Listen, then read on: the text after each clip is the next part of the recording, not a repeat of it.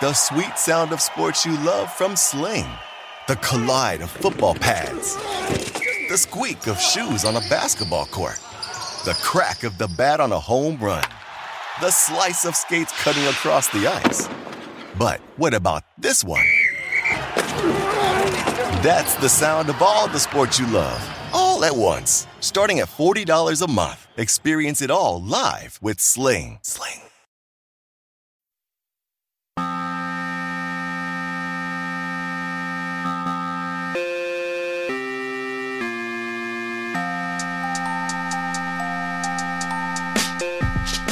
Hello, everyone, and welcome to another episode of the Takecast. My name is Davis Mattek. You guys can find me on Twitter at Davis Mattek. In this episode of the show, I'm joined by my buddy Eric Beimfohr from RotoGrinders.com, and we kind of just did a, you know, a, a full preview of how to draft best ball teams. You know, we over go through stacking and diversification, how to manage your portfolio, when to draft. You know, a lot of the optimal strategies, the differences between the um, self-contained 12 man leagues and the big tournaments. You know, really everything you need to know to draft best ball teams this offseason. And I think this will be good evergreen content as well.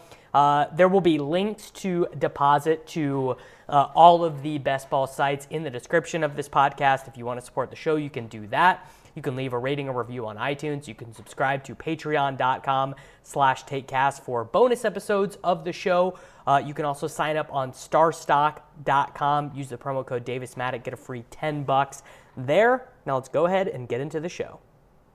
All right, everyone, welcoming into the show for the very first time, my buddy Eric Beimfohr from rotogrinders.com. Uh, the, the goal today is we are going to do uh, a best ball primer. I mean, maybe we'll get into like some picks and guys we like, you know, a little bit later, but I, I wanted it to be a little bit more evergreen just on, you know, there there's a difference between, oh, you know, I'll throw a couple entries in in the best ball mania or whatever versus, you know, actually trying to build a portfolio throughout the course of the offseason. And I know Eric has has max entered these tournaments. I know he's on underdog, he's on DraftKings.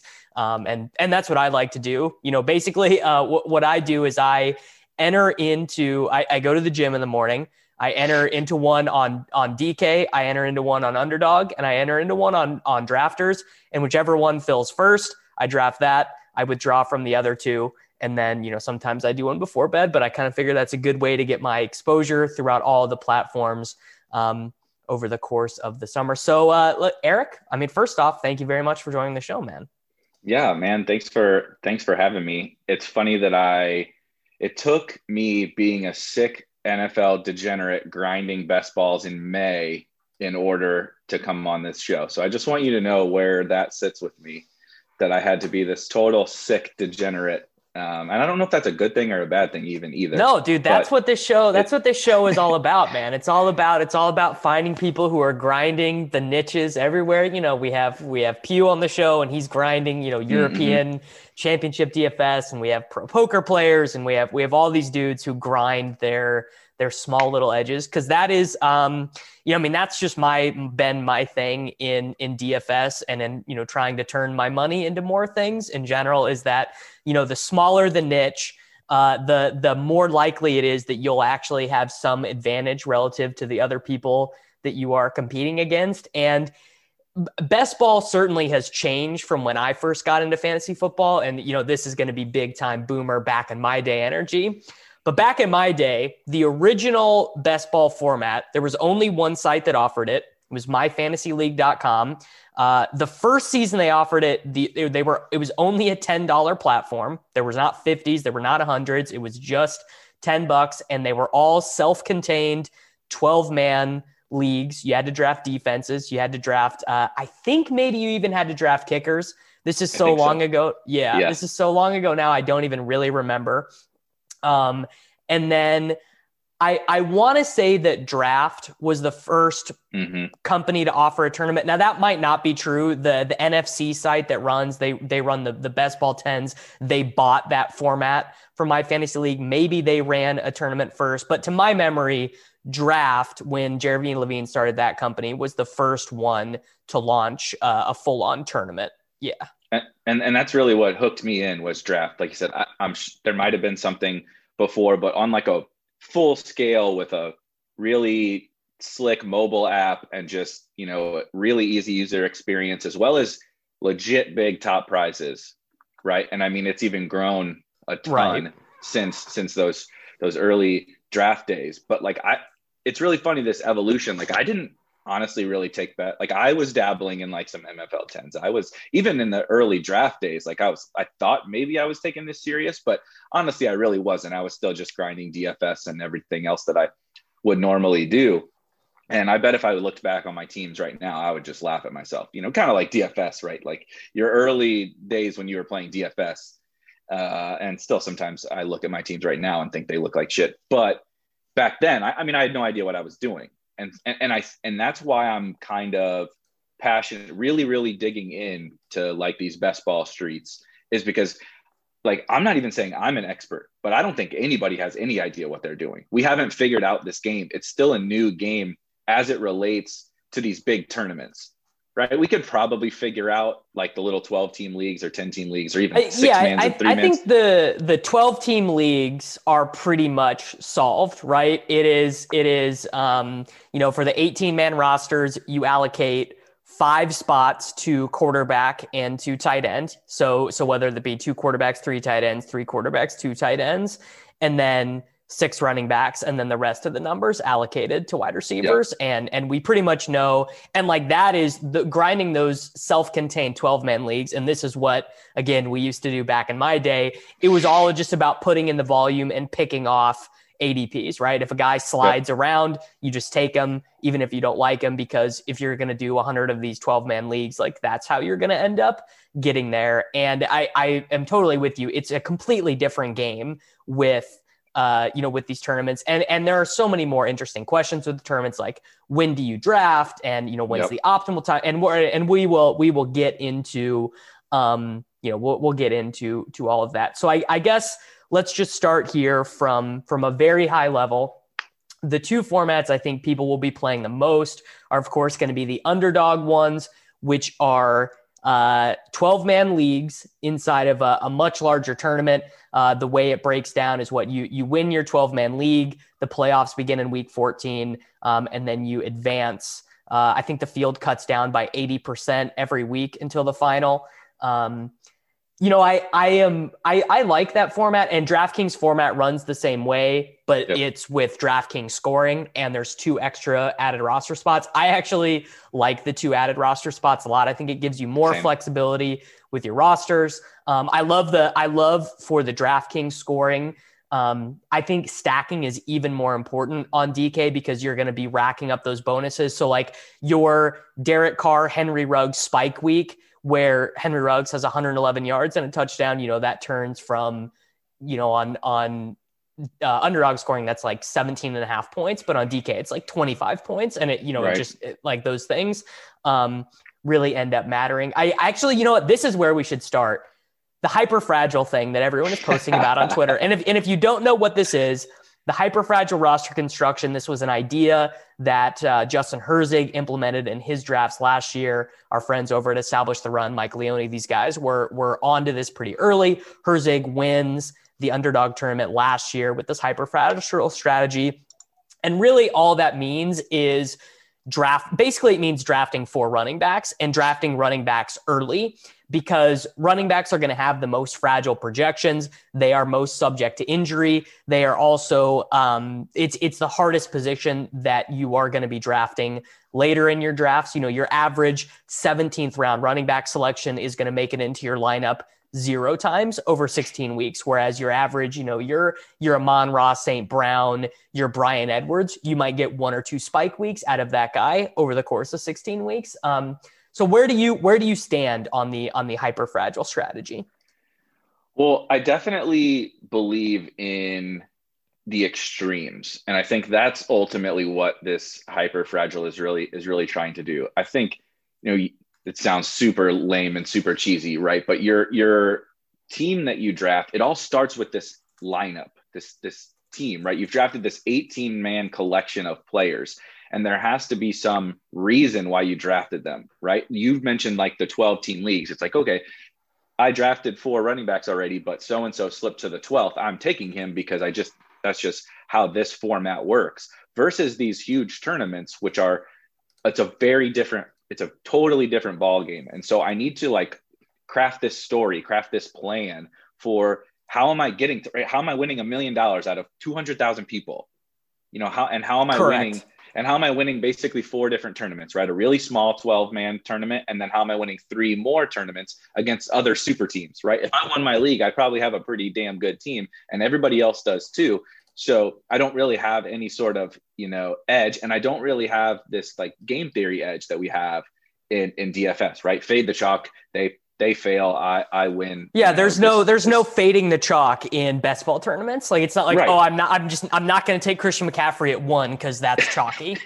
right, that's just stupid. You're just donating money then at that point, and so you have to build teams in a like structure them in a way that you know a couple of these things go right, and that that gives you a leg up on your opponents.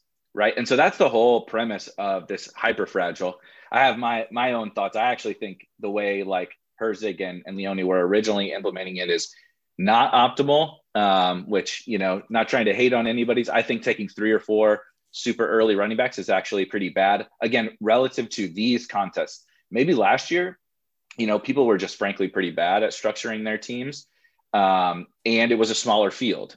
Right, it wasn't a millionaire maker. It was two hundred thousand to first place. It was a drastically smaller, yeah, smaller different. contest. And so now, if you're taking, let's say you take th- three running backs off right off the bat, I'm not sure that that's actually fragile enough, right? Because you you have to think about it in terms of I'm building a team and I have two running back spots, only two. I only have to fill two. So if I took two right away, I get you have a flex, and uh, it's a little more nuanced than this, but in general, yeah, you have two spots that you have to fill, and so you took two running backs. You, you have to assume that you got those right, right? If you take Christian McCaffrey and Antonio Gibson, and you follow them up with a third running back. It's like, what are you doing? You're you're you're you're telling yourself that you just smashed running back already with those two guys. You really don't have to worry about it. So now you need to find other spots where you're going to gain points on the field, whether that's you know third round tight end or or yeah, I don't really draft Mahomes, but maybe it's Mahomes, maybe it's you know Amari you know Amari Cooper, or CeeDee Lamb, whatever. But you have to start crafting this story, and it all depends upon each pick you got right you know what I mean? And so that's like the fragile approach, really, is just saying, I got anywhere from one to three things right. I know I got them right. And so how do I then construct the rest of my team to an, to allow myself to gain points on my opponents at all these different other spots? And I think that's really the big thing that like honestly, I probably wasn't doing this, maybe even not early in this particular draft season, but thinking through each draft where um, you know, using like Bales, Bales uh, kind of really got me to think about this a lot more deeply is like understand the rules of the game that you're playing right, right. i think people people really want to post their screenshot to twitter of their team that has six strong running backs and it's this balanced team and they feel really good for week one about how it's going to look but it's stone dead to win one of these tournaments.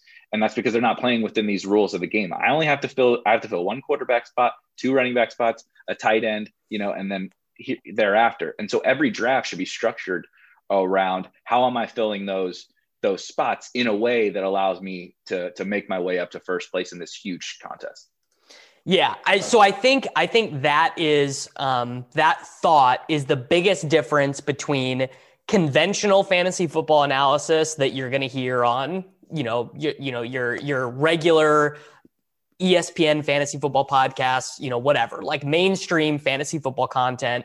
Um, they're to like I, I think we have gotten better at this idea of like knowing we're going to miss things in the draft knowing players are going to get injured. You know i mean this is a huge credit to matthew berry he is so right about this. Like fantasy football the way we normally play it is a weekly game which is why zero running back is so perfect for the main event for these other, you know, high stakes fantasy football championships is because it's a weekly game. You have the ability to pick up your Boston Scotts, your Darrel Williamses, uh, you know, your Ty Johnsons throughout the course of the season.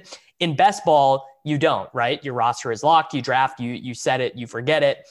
Um, and I and I think people do have a very hard time with this idea of every pick I make, I'm making the assumption that that was the correct pick inside of yep. this draft, right? So when I take Josh Jacobs in the fourth round, um, which because I am doing some of these disgusting hyper fragile teams, I am mm-hmm. doing, mm-hmm. even though we get to we get to main event season, I'm like I'm not touching David Montgomery and Josh Jacobs Correct. and Chris Carson. Like I'm not interested in those guys at all.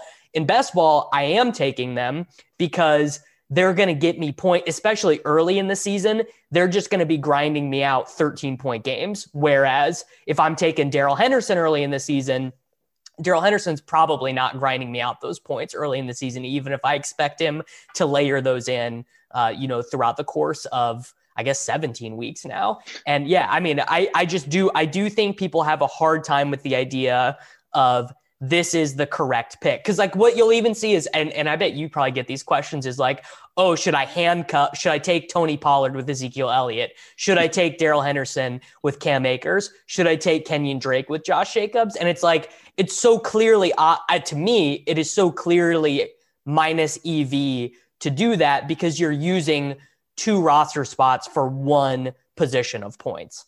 Exactly. I, I talked about that exact thing with Leone. Like, and and I probably was asking myself that same question back when I was a noob and sure, you know, like you right. said, regular season long, and I didn't think like this.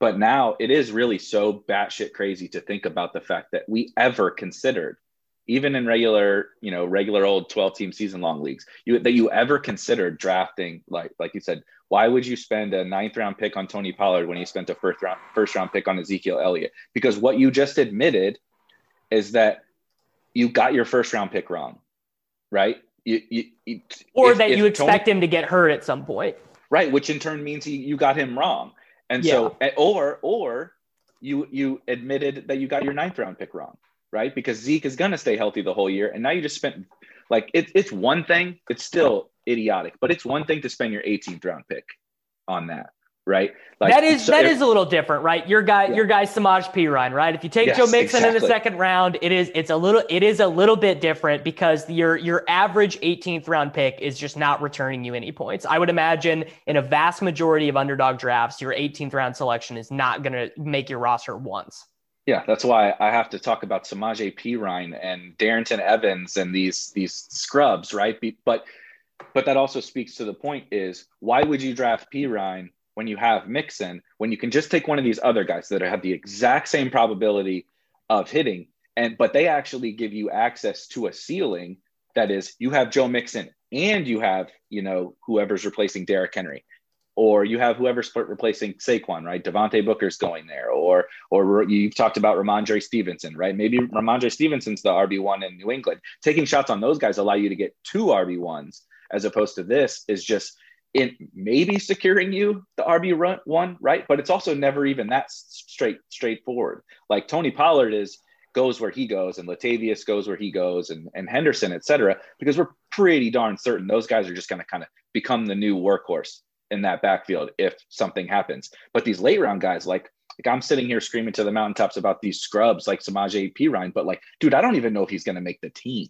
right. So like that doesn't even take into account the risk of like what happens when when Mixon goes down, right? He's still probably not going to be an every down back. So it's a very like everything, it's a very nuanced situation. But the whole thing is, like you said, I think that's like my strongest belief about what the edge is in best ball right now and why I'm really heavily invested into it is because I think everybody drafts as if they're wrong right? The handcuff RB, you know, people aren't really doing that as much anymore, but like they're drafting as if they're wrong. Like if you took Travis Kelce in the first round, why in the hell would you ever spend a fourth round pick on Kyle Pitts? You know, like that, that, that's well, you know, that's funny you mentioned that because something I've been thinking about is like weird roster constructions, and not that you're worried about, not that you're worried about being duped. I, I think worried about dupes yeah. is like, I mean, that's so galaxy brain, like it would be incredible. Even I'm but not I, that galaxy brain. Yeah, I, I have been thinking about just weird roster constructions, like pairings of players that are going to be very uncommon, so mm-hmm. that you know, let's say you get to the final and you're the only roster that has Travis Kelce and Kyle Pitts. Yeah. Um, and and the the I find myself uh, doing doing this too. Is um, you know when you take one quarterback early, you're I think the first thought would be okay. I took Dak, I took Lamar, I took Kyler, Josh Allen, Herbert, whoever. So my next quarterback, I you know I'm going Derek Carr, Taysom, you know one of these because I just because again you're saying I want this pick to be correct. I'm right. because if you're if you're giving up the value of taking the fifth round wide receiver or whoever, you're saying that quarterback selection is right but I I wonder if and this is kind of this is a tangent, but whatever. Um, I wonder, I wonder if you are giving up a little bit of ceiling that way because Derek Carr probably does not have one 30 point game in him all year long. Like I just, I just don't know if he'll get there. So I have been doing Dak and Trey Lance, Joe Burrow and Trevor Lawrence, uh, you know, Justin Herbert and Jalen Hurts or whatever. And I, I, you know, again, it's just like there are so many different ways to do this. Best ball is so far from a solved game. Quarterback is different than all the other positions because if Dak gets 35 and Jalen Hurts gets 31, you can't. Those 31 points are not being used at all. They're they're right. just they're perishing on your bench. Um, so how are you thinking about you know a high upside quarterback versus the the high floor quarterbacks? You know the the Carrs and the whatnot. It's so funny that you brought this up because they're kind of talk and there was a the thread that ended up talking about this almost this exact subject yesterday on Twitter and I, I don't think I'm not saying that my mind changed but I did start to think a little bit differently about the the situation and I think it it revolves around the fact that again going back to you have to understand like this game that you're playing and part of understanding that is like understanding the player pool and like the ranges yeah. of outcomes on this player pool so people are probably going to be sick of me talking about Trey Lance, but you, you bring him up, and I think he's the perfect example. He's like the perfect summation of this quarterback pool. Like there's all these rookies, right? And maybe it's just because we're uh, attracted to the unknown, but I do believe like they all have like really serious upside. Like upside, I, I, yeah. I truly believe that Trey Lance has like literally the QB one in fantasy upside. Like what percent? You know, what probability is that? Very, yeah. Very I mean, but I I'm with you on that. Range. Yeah, for sure. So so so he's just the epitome of that. Like he's my highest drafted player because because of that. But I am also doing what you said, taking Dak Prescott and then taking Trey Lance, Justin Fields. I kind of like Carson Wentz. I think he has a, a, a, good bit of upside. Even like Zach Wilson, I think he has more upside than people give him credit for. Versus where I think last year, and I think this is where I made some mistakes, is last year, those guys you were taking there was like Teddy Bridgewater and Big Ben. Yeah. You know, and guys like that. And like I know Big Ben ended up having an okay season from throwing 70 times a week, but still, like the upside is just just does not exist in those guys. The upside in these this tier of quarterbacks now that is in that range, right? Ryan Tannehill has jumped up a lot, but Ryan Tannehill, you know, especially now with Julio in town, like has really serious upside. And so there's a co- collection of those guys to where I do want to be I, I do want to be cognizant of that upside that exists and not just like, okay, Dak's going to score every single week. I can still capture upside in that second guy to where now, like, okay, even when Dak has his 25 point week, I have another guy that can go drop 40 that week. And I'm always, I'm literally always gaining, always pulling QB one games. Exactly, exactly, because that's that that's the like talking about the, again the the rules and how they're you're filling these spots. Not only are you filling spots, I think people have gotten smarter about that. Like I have to, okay, I need running backs. So you hear the term usable weeks all the time, right? That's right. the new thing, right? I need to find usable weeks. So draft James White. And it's like, yes and no. I do need to get get to the playoffs and I do need enough quote unquote usable weeks to get there. But you also need to gain points on your opponents, right? Just posting a, a 12 point week every week from your RB2 doesn't necessarily mean anything. Or your R, your your wide receiver three is averaging 10 points a week because you got Adam Humphries on the end of the bench catching six for 40, right? Like that, but that doesn't win you anything. We're trying to win. And by, and to do that, we have to gain points on the field. So go, kind of going back to your Trey Lance thing, like I, I do, I mean, I bet my most owned pairing is probably Dak and Trey Lance. Yeah. And I, I think I'm probably close to that as well. Cause it's, um, it's a little bit harder to do on underdog because the underdog drafts are very sharp. Like yep. the the people right drafting in June on underdog and and um, they'll get a little bit softer in in August and September as we get you know a little bit closer to kickoff and more people are are fully turned on. But the the the DK drafts, it's pretty easy to do. Dak, you can even sometimes get Dak in the sixth round. Um, you know, mm-hmm. depending on the draft. And Lance is like I think his ADP is like 120. It's obviously it's obviously rising a little bit, but he is um, he's pretty available there. Uh, so okay, let's let's zoom out a little bit in terms of like portfolio decisions how much are you worried about like you know i really don't want 55% of whatever running back you know joe mixon clyde edwards hilaire whoever because mm-hmm. running back most fragile position most injury prone position um, you know, like our and and how how close are you tracking that stuff? That's such a good question because I I think I worry. Well, I, I know that I worry about it less than maybe other people do, but I think it's also because just the way that I draft, it leads itself to less concern over that. So yeah. I'm I'm I'm willing to take small, uh, like probably a few small stands like per draft season. So my favorite one, and I think even you and I have talked about it, is two years ago on draft was the last year Jameis was in Tampa Bay. Yeah. And he was he's he's kind of like my Trey Lance of of this season. Jameis was going in like the 12th round. And I I legitimately like if I were to I don't really do like rankings and stuff like that, but if I were to do like rankings, he was like a top 5 quarterback for me. You know, and I was drafting Godwin, I was drafting all his teammates and I just the, the upside was was what uh, I perceived you know I perceived it to be absolutely insane. So I pretty much took Jameis like I had like 60% Jameis. And so like I am willing to I, I don't think I'll have anybody, not even Trey Lance, I won't have to that to that extent. But I'm willing to get up way way more, you know, be more fragile also in my player pool, I think, than most people are.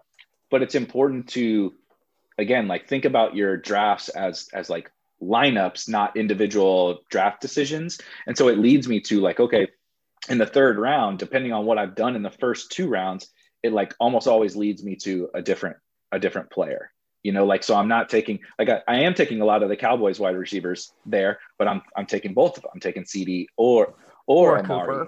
Yeah, yeah. Uh, um, or or like maybe I went zero RB well, now now in the third round, you know, it might be a different discussion, right? Maybe CEH falls to the early third. Well, now I'm taking him instead of so just letting again going back to the the same damn thing I say all the time. It's like I drafted correctly, you know, I assume I drafted correctly in those first two rounds. What's that next pick mean? What's that fourth round pick mean? So it just naturally kind of diversifies me by um, just kind of going with the flow of each draft and also like looking at what the the draft that you're in is doing right? If the entire first round was running backs, right? Like I don't want to then continue to take running backs just like everybody else is. Right. So then it's going to lead me to wide receiver, tight end, or quarterback or whatever, because I'm going to, you know, I don't want to run into the exact same build as everybody except a worse one and then be taking these, you know, same crappy wide receivers at the end of the draft. That's where you really have to be careful. Um, with the 14 15 16 17 18 round wide receivers. Um, oh, yeah. this happened uh, this happened to all of us over at sports grid in 2019 this is when uh, still working with leone and drew before established the run and we were all collaborative collaboratively working on these projections you know talking about drafts and stuff. And if people remember that year the my that was uh, the DeVante Parker breakout year. Uh. And we're sitting here looking at these Dolphins projections like somebody has to catch the ball. Like like this team this team has Ryan Fitzpatrick. Um, like literally someone has to catch the ball. And again, if people remember, they had uh, DeVante Parker, they had Preston Williams, they had Allen Hurns, and they had Kenny Stills now you're not gonna you're not gonna see that Kenny Stills was on the roster when you go look at the 2019 Miami Dolphins because he didn't end up playing for the Miami Dolphins in 2019.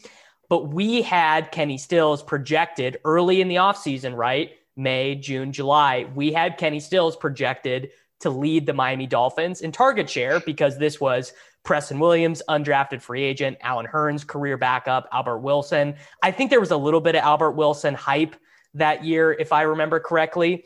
But we kind oh, yeah, of all, I drafted Albert Wilson that year. I remember. Well, what, what happened is we kind of all ended up getting very overweight on Kenny Stills because our mm-hmm. numbers were like, you just got to smash him. You just have to smash Kenny Stills here. We have him as the best value. And so, you know, we're sitting here with these draft portfolios of 50% Kenny Stills which had it been DeVante Parker would have worked out, right? DeVante Parker yep. that season was going in that same range. He had 72 receptions, 1,200 yards, nine touchdowns. What I mean, you know, would have been a, a million dollar decision at that point. But that was a good lesson for me to learn that the market is very rarely going to be that wrong on a situation. Right. Um, so if you are that confident maybe maybe take them on 30% of your teams right? Maybe maybe mm-hmm. take someone you have projected. Uh, so like an example for that for me this year uh, that i've already like literally that i have already taken an l on was i had josh reynolds projected for something like you know like 160 ppr points or whatever because of the julio jones trade. So every time i'm sitting there in the 16th round i'm like okay i'm just going to take josh reynolds. Every once in a while in the 18th round i'm going to take dez fitzpatrick. They trade for julio jones uh, not that those teams are dead with your 15th round wide receiver being the third yeah. wide receiver for the Titans, but that's just an example of a roster spot being way worse than you think. So it's it's kind of balancing the idea of I want to I want to make every selection appropriately versus I don't want to be overweight on these guys who have these very fragile projections. And and you know, of course, again, it always works out. Cole Beasley, a great example of this from last season uh, in 2020. Cole Beasley was one of these late round guys who just I, I think he finished wide receiver 23 in PPR, yep. had this great season. Uh, you know, but had you know had you been drafting John Brown of the same situation, you would have gotten you would have gotten burned because John Brown was hurt. He was bad all year.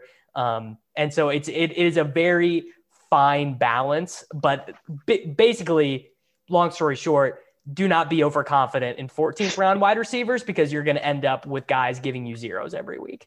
Uh, hundred percent. And so, one way that um, I think I probably disagree with a lot of the the market, and that keeps this in check, at least for me, is that it's a little bit of what you said. Like the market is just never really going to be you know there's probably a couple guys that they're going to be just way way off on but you know that's out of 200 and something players right the market is just never going to be so far off and even if it was there's not a lot of value in you reaching on players too far yeah. away from what the market values them at right like you would you would just never you would never buy a stock for 20% more than what the market is is you know saying it's valued at because why wouldn't you just pay you know maybe you pay a, a dollar right? Or, or I'm, I'm, buying a house. The market says it's this. You just bought a house. I bought a house last year. The market says it's this. Maybe i got to go a little bit more to secure it but i'm not going 50% higher 25 30% higher than what the market says that it's valued at. And so people will often say I actually read somebody i'm not calling out any names but i read somebody saying like in terms of stacking like it's okay reach on your guy to secure your stack, right? Because you stacking is so important. You need to reach on your guy. And like I, I think the opposite.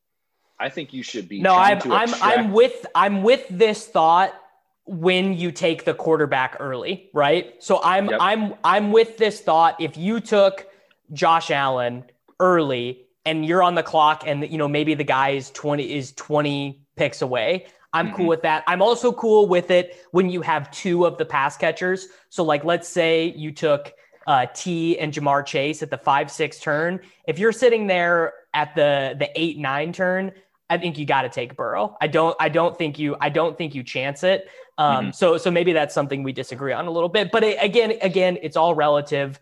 Don't don't jump guys by four rounds or whatever, right. and it's all dependent on the team you're drafting. But I I I am willing to close the loop on the stack around earlier myself when I'm drafting a lot. And I am willing to risk losing the stack in part because you said it at the top. I'm building a portfolio of teams.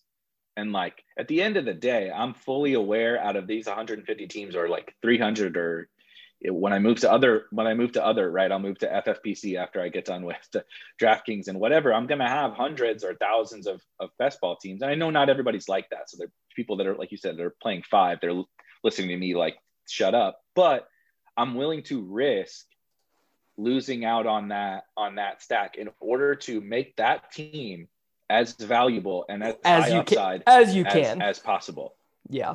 As I as I absolutely can. It also, to your point about uniqueness, the later you get a guy past his ADP, the, the more, more, unique likely, it will be. Yeah. The more unique that team that team will be. The earlier you take him, not only will it be less unique, you're almost assuredly going to be facing off against if you end up right about that stack, right? You're almost assuredly going to be facing off against teams that are at at at worst they're just as good as yours. And so now you're coin flipping as opposed to like the further you can push that guy down the draft board, um, the more value you get out of out of that pick. And the other thing about stacking is like I totally agree, and I'm definitely I'm definitely stacking. And I'm not saying like you have to pick every single guy past his ADP.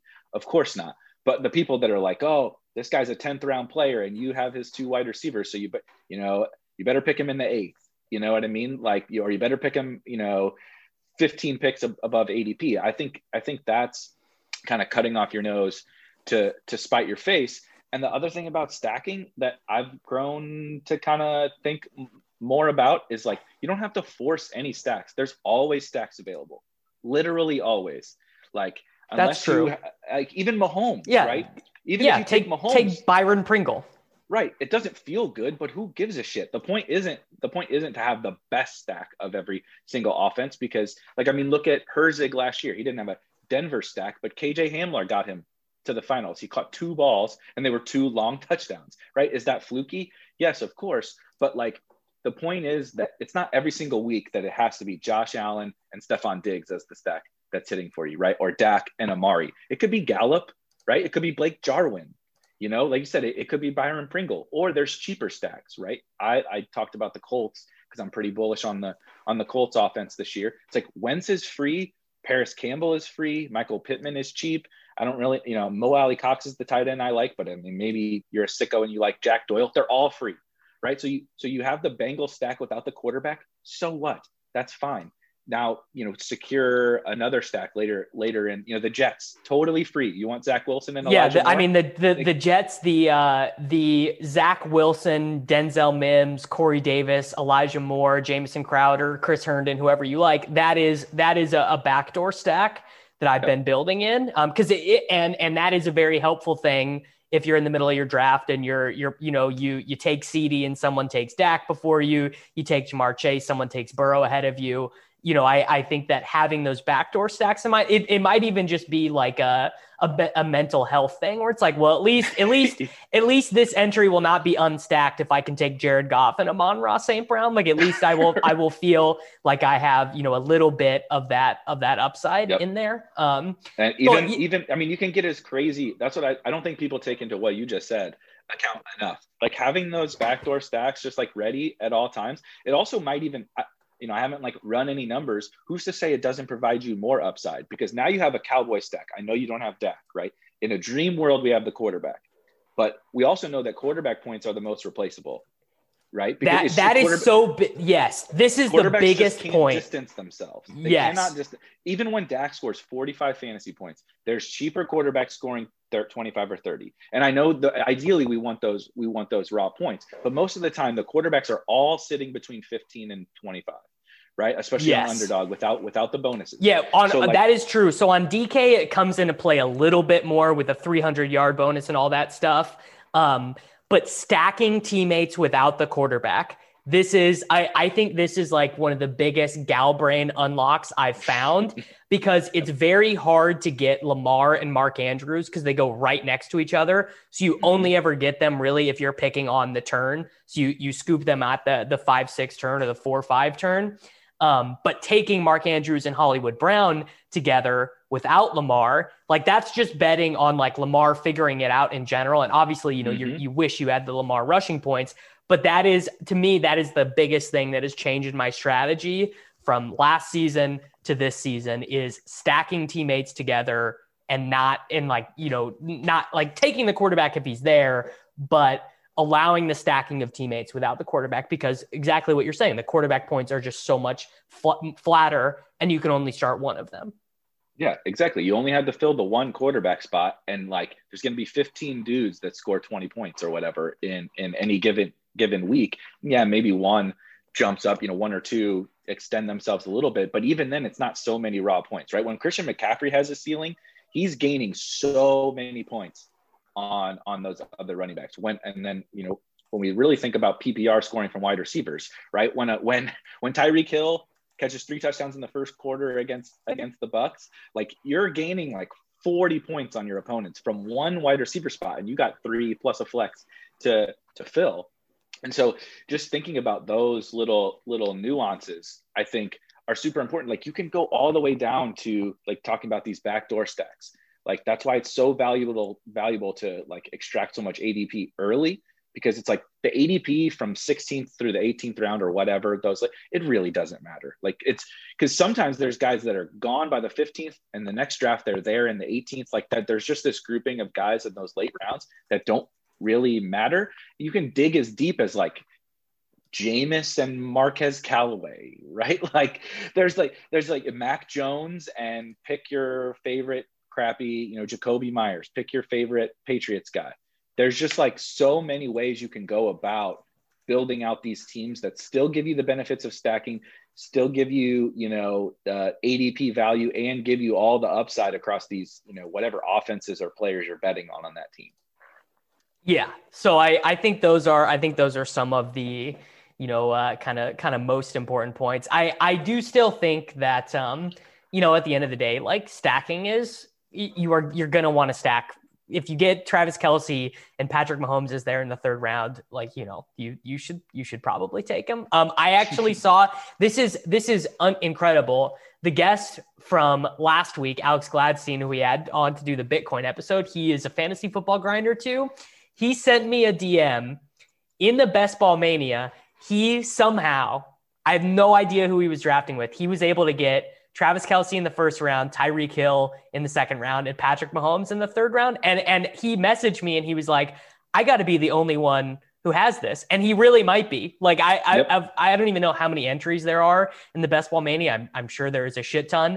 Like I bet that unique combination happens 10 times max probably um, yep. which is uh, ve- i mean something very like to be to be thinking about that if you if you luck into these spots um, so the approach that I'm taking right now is I am because I, I plan on doing so many drafts this off season. Like I, I would like to get, you know, I'd like to get, I don't know, 2000 or $3,000 down on, on best ball drafts. And maybe that, you know, I'm going to disperse those out through the different platforms. So maybe I don't end up max entered in anything, but I just end, yeah. end up in a bunch. I am, uh, normally I upload my own CSV to Underdog to have my own rankings in there and everything. And I did that last season and I've never had a non-profitable best ball season because I, I think if you're just not brain dead and you have good rankings and you draft a lot, I think it's hard to lose because so many people play the game suboptimally. And I don't I don't I know that sounds like a brag. I don't I don't really mean it as a brag because a lot of what I do is very boring. It's setting it at looking at the flex tab. And if a guy is around off of where he's supposed to be drafted, even if I don't like him, I'm kind of just taking him on those teams. So this morning, I'm at the gym, I'm doing my thing. I get in my I get in my DK draft. I'm picking at pick 11. Saquon Barkley gets there, and like I, like it's like okay, that's a jam. And then I'm sitting there in round, I think it was round seven. Chase Edmonds falls around past ADP, and I'm just taking him. And like those sorts of small decisions over 100 drafts, 200 drafts, 300 drafts, or 10 drafts are going to end up being like those are the plus EV decisions that you're making because you are reacting to other people doing the reaching basically.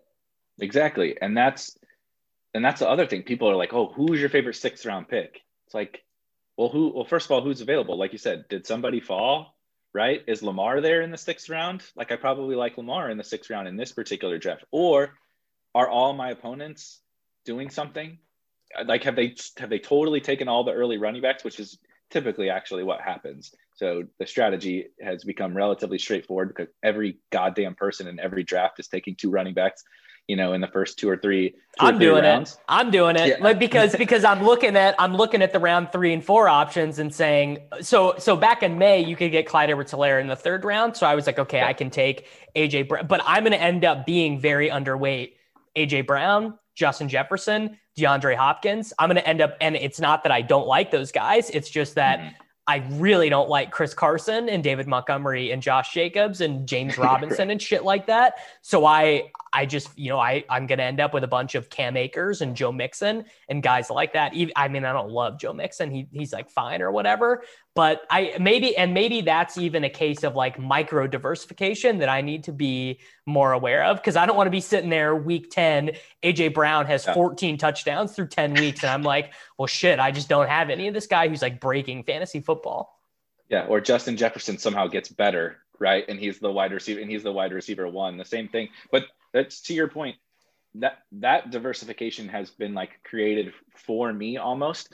And it's a little bit of my personal strategy is like to use the the the phrase that everybody loves modified zero rb right? I'm calling it hero rb so first of all we're we're knocking that out right now. From moving forward it is hero rb okay i like that better than modified zero rb so I like that better too. Yeah. You using using what you were just talking about, right? I I am like I joke, you know, and I troll a lot about like uh, the the super heavy running back early people. I mean, I am too, but it's because of everything, all the like different strategies that we've talked about here. I, I think getting a running back early allows you to be flexible, whether it's the first round or the second round. Generally, in one of those two rounds, I'm not always, but generally, I'm taking a running back. Sometimes maybe in the it, it falls to the third. I get lucky, right? Uh, and somebody falls in the third. Antonio Gibson is my guy this year. Like anytime he falls, it's like auto click. So, but keeping this flexibility in every single in every single draft, you kind of need one of those, you know, workhorse running backs early in order to have that flexibility. But then I have found myself way more often going this this hero RB route and just hammering wide receivers all the way through those, you know, one through six. And then a lot of the times I am mixing in like a tight end or a quarterback. It just varies, but like I'm getting all of those guys. I am, I will say to your point, I am not getting David Montgomery and and and some of those guys, you know, in those ranges very much. But it's because I feel more comfortable betting against them, you know, in my portfolio than I do betting against all those receivers in that range, right? Like, and there are so so so many from AJ Brown and Justin Jefferson to the Dallas guys, to the Rams guys, to the Seahawks guys, to Thielen, you know, Jefferson's teammate. There's there's Thielen, there's the Bucks. There's like it's nothing but Pro Bowl wide receivers from rounds three through five. And so yes. I'm there's just like this natural diversification process with this kind of hero RB approach that like not only well, you're you're mixing in tight ends, right? I'm getting some Kittle and Waller. I'm taking I'm actually trying to get as much Kelce as I can, but like I'm still taking Waller and Kittle, a little bit of Pitts, you know, and then I'm getting to some of these elite quarterbacks, but that range is just so loaded at wide receiver. It's just kind of like who's the best value in that particular draft, and then that in turn leads you to like maybe some different stacks, right? Maybe Cooper Kupp falls in this particular draft that you're in. He's not your favorite guy, but he's the one who who falls. And then, and then that sets into- you up to take Stafford, and so you're getting yep. kind of some nat like that is the that's the natural diversification of like. Oh, Chris Godwin is randomly available in the fifth round, so this is going to be a Tom Brady team, or Ja'Marr Chase is there in the seventh round, so this becomes this becomes a Joe Burrow team, and that's another good macro point. Is like a lot of the times you want your stack to correlate to your most expensive pass catcher, you know, whether that be AJ Brown, whether it be Justin Jefferson, CeeDee Lamb. So like if you take CeeDee Lamb, that sets you on alert for Dak in the fifth, which is like, you know, it's become uh, automatic at this point. But or or if you take if you take Waller, then you're setting up like, okay, I'm going to take my i I've earmarked my 16th round pick for for Derek Carr, or or if I take Kittle, my tenth round pick is going to be Trey Lance, and that that does set you up for some good natural diversification. The the other thing it does is those late round picks. It naturally creates diversification in those late round picks. So, like you said, I get the Cowboys are such a bad example because Gallup is so free and I can't. Yeah, he's like he's why. like the he's like the best guy on the board right now. Like if I yeah, did I if I had to pick yeah. one pick, I think it would be Gallup. I think so. I think so too. Gallup and and then maybe late rounds would probably be like Rondale Moore. He's like the baby. He's like the the rookie baby version of of Michael Gallup to me. Like I don't really understand why he's going where he's going. But anyway, it sets up this natural diversification at the end of drafts because, like you said, let's say you take this alpha wide receiver. Let's God. Let's use let's use Godwin, the, the alpha of all alphas, right? The God. He falls oh, to yeah. fifth, and I'm not even like honestly like I didn't draft a single Bucks player last year and I'm not really that. Yeah, I didn't. I didn't really either. Yeah, I, I took I took Godwin last Rojo. year. Even yeah, Rojo, I guess. Rojo, Rojo, but that's only because Kerrane never shuts up about him. Like if if Kerrane didn't talk about him, I probably would have never drafted Rojo. But I felt obligated. I'm like, if these guys are gonna have fun or be miserable, both either end of the spectrum, these guys are all gonna be like miserable on Twitter. I want to like be able to tag into the conversation. Yeah. So anyway, you draft Godwin. Like you said, it starts to set up your your Buccaneer stack. So again, like you know, you don't like go crazy oh. reaching for Brady, but then a guy who I tweeted about yesterday, who I'm probably going to start taking because I'm a glutton for punishment, like as a last round tight end. It sets up your like backdoor second tight end, right? Especially if you got an elite one. Like I'll just take OJ Howard. Like OJ Howard is literally going undrafted, and I understand why. I'm not like sitting here slamming the table for for OJ Howard, but it it's the perfect point about creating this natural. I'm never taking OJ Howard if I don't have Bucks. You know, well, maybe I will now, but I, am never really taking that guy, right? Or like, there's no reason to go get D'Wayne Eskridge unless you drafted Russ. Russell Wilson, right? right? Because Russ unlocks Eskridge's ceiling. That's another great point is correlating your late round picks to your stack. That way you're not getting overloaded on one guy. Um, yeah, so you know, you take you take Lamar Jackson, you're picking off Sammy Watkins. You know, if yep. you uh yeah, I mean if you take I guess I guess some of the some of the quarterbacks don't even have good late round options, but like I mean the the late round guys who I'm gonna end up being gluttonously punished on is gonna be the Demarcus Robinson, Byron Pringle, Cornell Powell triumvirate. I, I take one of those guys kind of in like every draft at the end because I feel like it's so certain one of them is going to put up like a pretty usable fantasy yep. season. Um, but yeah, I mean, correlating correlating your late round picks, like filling out your stacks that way, a little bit easier in the the DK and the drafters ones where it's 20 rounds. So you can like literally take guys like Auden Tate or whatever who might not even, you know, make the team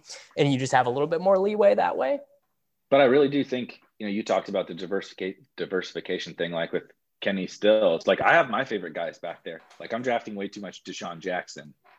Um, and yeah, he's he's too, an he's an obvious one. I think he's yeah he's he's so free, and it's not it's not even like I'm like sure he's going to be in three wide receiver sets. It's just like if he is, he's like a 10th round pick, not an 18th round pick.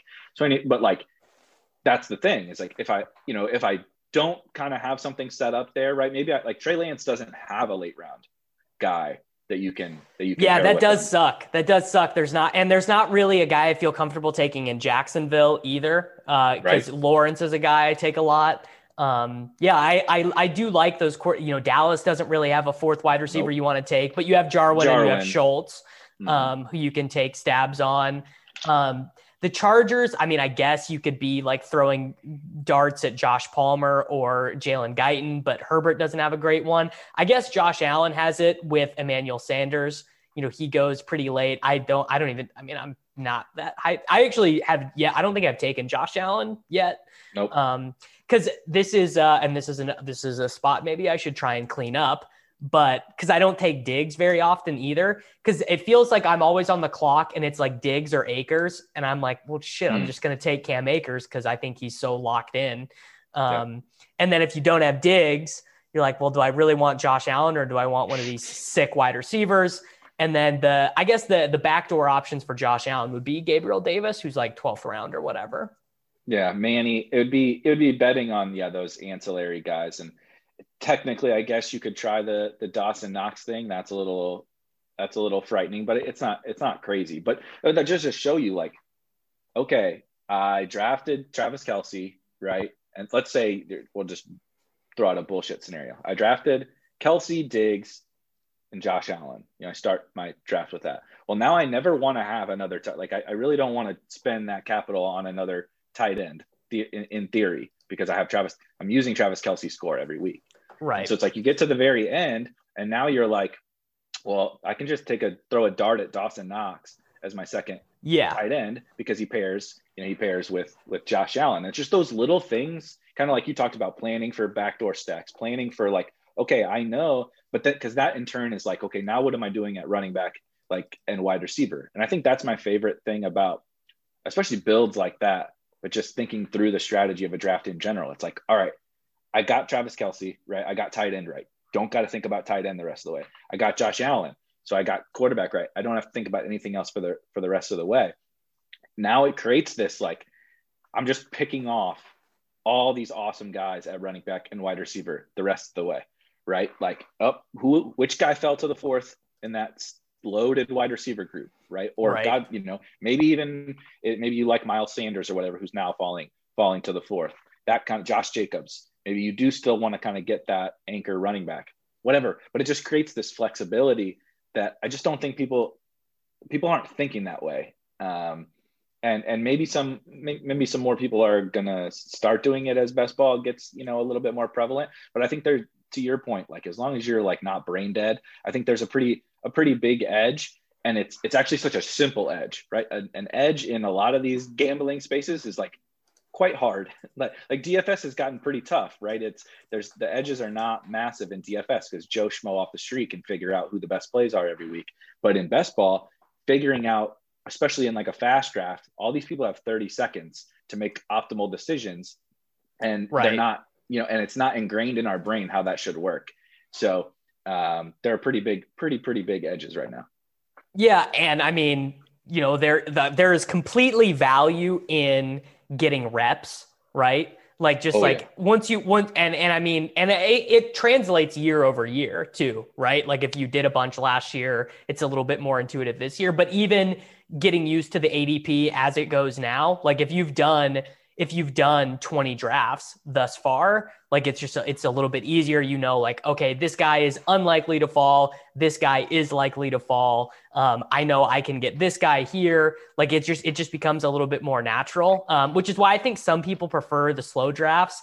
I I I I do not like the slow drafts. I mean, like I'll do them, but I I prefer to be like locked in to a draft when I'm when I'm there doing it. Yeah, it's and and that's also like a a life optimization habit stacking thing. Is I'm like if I'm going to be doing a best ball draft, like I I'm like I get to exercise. Like that's my reward. It's like if I'm in exercise, I get to do a best ball draft, which is like yeah. that's another thing we talk about on the show all the time. These these life optimization things, but that's big for me. Like going on a walk and doing them or whatever here's another here's another I, I assume you're getting up pretty early and, and going to the gym and stuff. There is. Oh yeah, it's terrible. I've think, become one of those fucking losers, man. Six o'clock in the morning at the gym. I hate myself. Like someone I would have just mocked mercilessly when I was in college. There's no. I feel like I'm not trying to say like you know having dogs and stuff is is difficult or anywhere near like uh, what parents have to deal with. But since since these dogs have gotten older, I can't sleep past like six or whatever this these little shits are like standing like staring me in the eyes next to the bed like 6 a.m yes. like all right are you ready to are you ready to get up and i'm like no dude i'm not so anyway now i'm naturally becoming some morning person and i really do believe you want to talk about grinding small edges there I, I don't know if it's people like register and forget in the morning or like maybe it didn't fill overnight yes. and they registered no. no you're you I, I have completely noticed this. You will get a, minimum one auto drafter yep. if you if you register it early in the morning at least one if not if not multiples. Like it's yep. it's yeah that that's a real thing. And then like the auto draft stuff is like that's like the biggest edge that you can get because there's no rules built in to the auto draft right? Like you know, uh, an, an option. They could take on, four quarterbacks if they don't have their settings set yeah. up. I literally did a draft with Dan Bach the other day. He registered for a draft because he was about to go hop on a flight. I don't know why he thought that was a good idea. I've done that. I've, a... I've done that. Yeah. so the, of course the flight Wi-Fi is not working very well. So he ends up in auto draft and he had like five quarterbacks, like seven running backs and like three wide receivers or whatever on his team. And it's like, okay, you know, you now you only got to beat 10 opponents, right? And like that doesn't sound like that significant, but like those are massive, massive, massive edges. It's like playing a DFS head to head and the guy doesn't put a team in, you know? It's like it's free, it's it's free EV. And I think there's so much of that, right? That's just like one kind of maybe silly example, but there's so much of that in best ball. Like I think it's almost like I'm sure you remember like the old DFS days right? Like people didn't yeah. even know who the best plays are. People didn't know. Uh, people know how to stack and stuff in in best ball, but like people didn't know about stacking in baseball how many years ago in DFS. Like we're kind of in that age of best ball, and we have the combination of like you actually have upside in these contests, right? It's not MFL tens where it's like, oh, I can turn ten bucks into a hundred bucks, cool. Like it's no, I can turn twenty bucks into a million dollars. So like we've kind of met this equilibrium where the edge is about at as high as it's ever going to be, but the payoff is also like extremely high. Yeah, no, well, 100, 100%. Um, I, I, you know, I think that is like kind of most of it. I mean, I, oh, timing of the drafts. This is the last thing.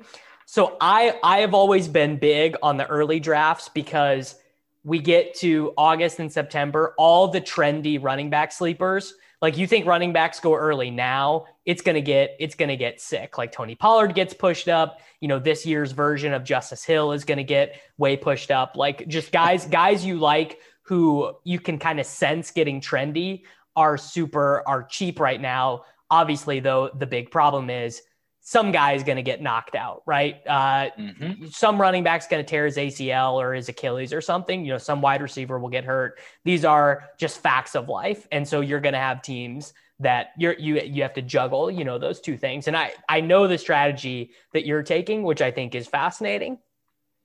Yeah, so it's like typical barbell approach, right? And so I think because I think about it in like, what are my edges like as it relates to the timing of the draft. It's like, well, I either have like a skill edge over these people. I have like I, I kind of call it like an uncertainty edge, which is like what you talked about, like things that we don't necessarily know right now, whether I believe them to be true or whether just by sheer kind of luck of uncertainty of the of the off season, there, there's going to be guys who rise and guys and guys who fall, you know, later in the market and then um, you know so anyway this this combination of all of these these different things that there's a risk reward to to all of them and so right now you know and i started like in in may, in may. I don't even remember when my first draft was but i started drafting in in may. And you get this chance in may through right, like you said, whether it be guys ADPs change because we learn more or just the market starts to, right. Evan Silva starts pumping some guy and so he was going in the 14th and now he's going in the ninth. Like there's all these dynamics of why guys values change.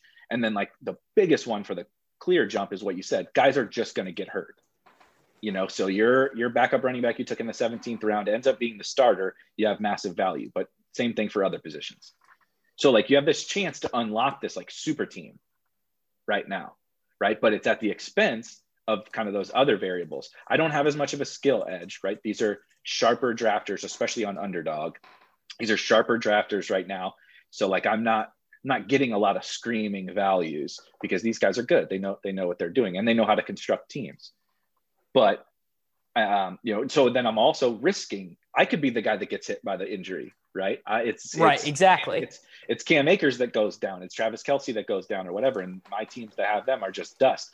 But the payoff for assembling this super team that I, you know, just all those factors come together. Like, because you, that's the other thing people think about. Like, oh, you know, they talk about win rates all the time. And yes, you have to win your 12 team league. And the win rates matter so much more if you are a 12 man league grinder versus trying to win the million dollars. Like they're like they they correlate and the win rate discussion stuff matters, I think. But it it really all it like everything in gambling, it depends on your goals. And if your goal yep. is to grind out you know 20% ROI across 212 man leagues like you're going to be drafting in a much different way than if you're trying to bank one of the big tournaments.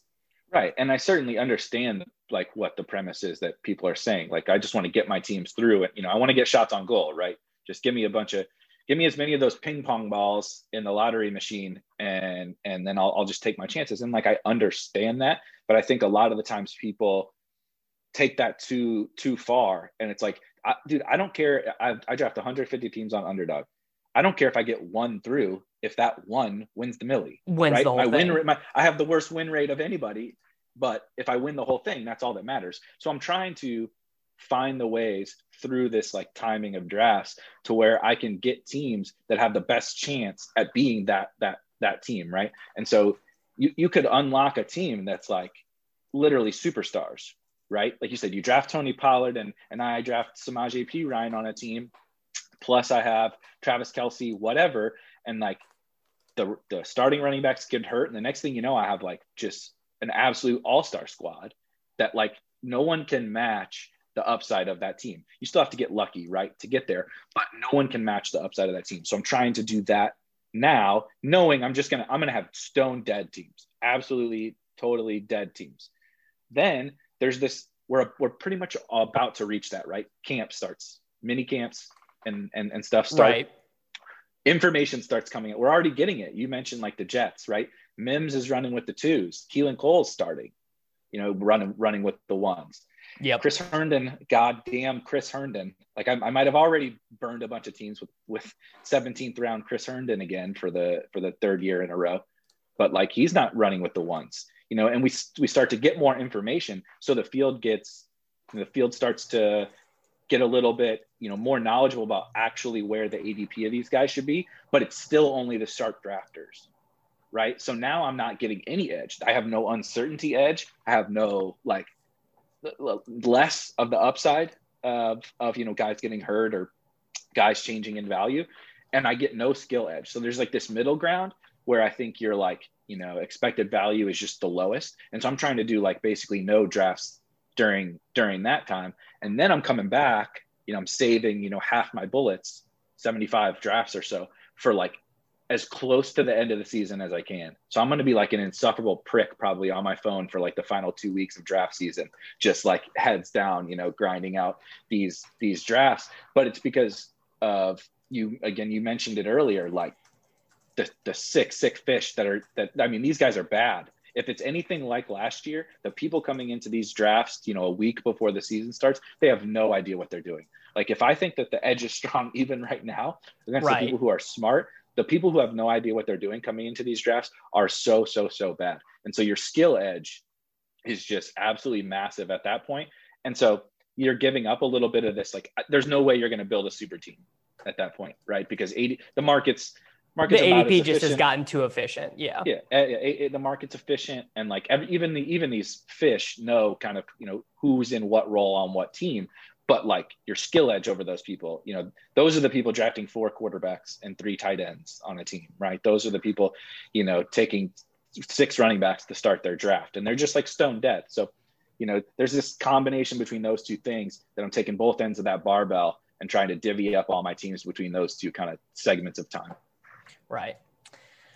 All right. Well, I uh, I think that was a, a pretty good best ball primer. I mean, I think first off, if you listen to this and you're not just like immediately registering for drafts, you're definitely a, a, a stronger, uh, a stronger willed person than I am. But yeah, I mean, I think that was, I think that was good. I think if you know, if you want to fire in 50 drafts on underdog or whatever, I mean, I, I think that was a good uh, preparation. What do you guys have going on over at RG if people want to explore a little bit more?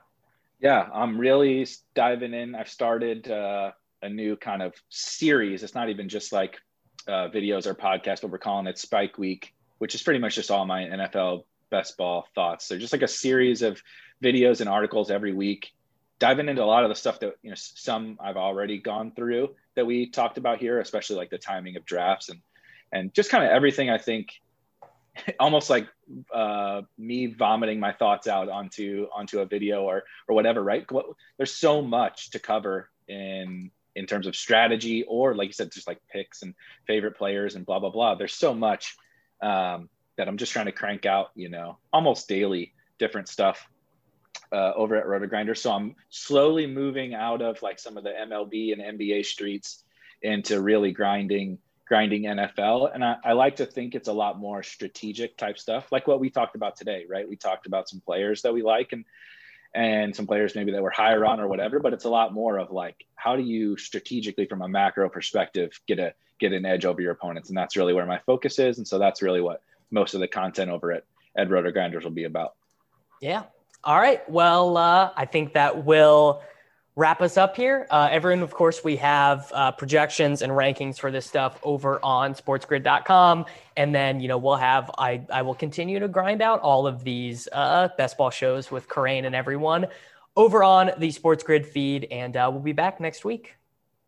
Can you remember a time when you thought someone you disagreed with might actually be right? In the new podcast, You Might Be Right, former Tennessee governors Bill Haslam and Phil Bredesen pose that question to guests like Paul Ryan, Al Gore, and Judy Woodruff. Come for the stories, stay for the substance and expert insights into some of the most challenging issues facing the country, including affordable housing, crime, and education. Listen to You Might Be Right a new podcast from the Baker School at the University of Tennessee, available wherever you get your podcasts.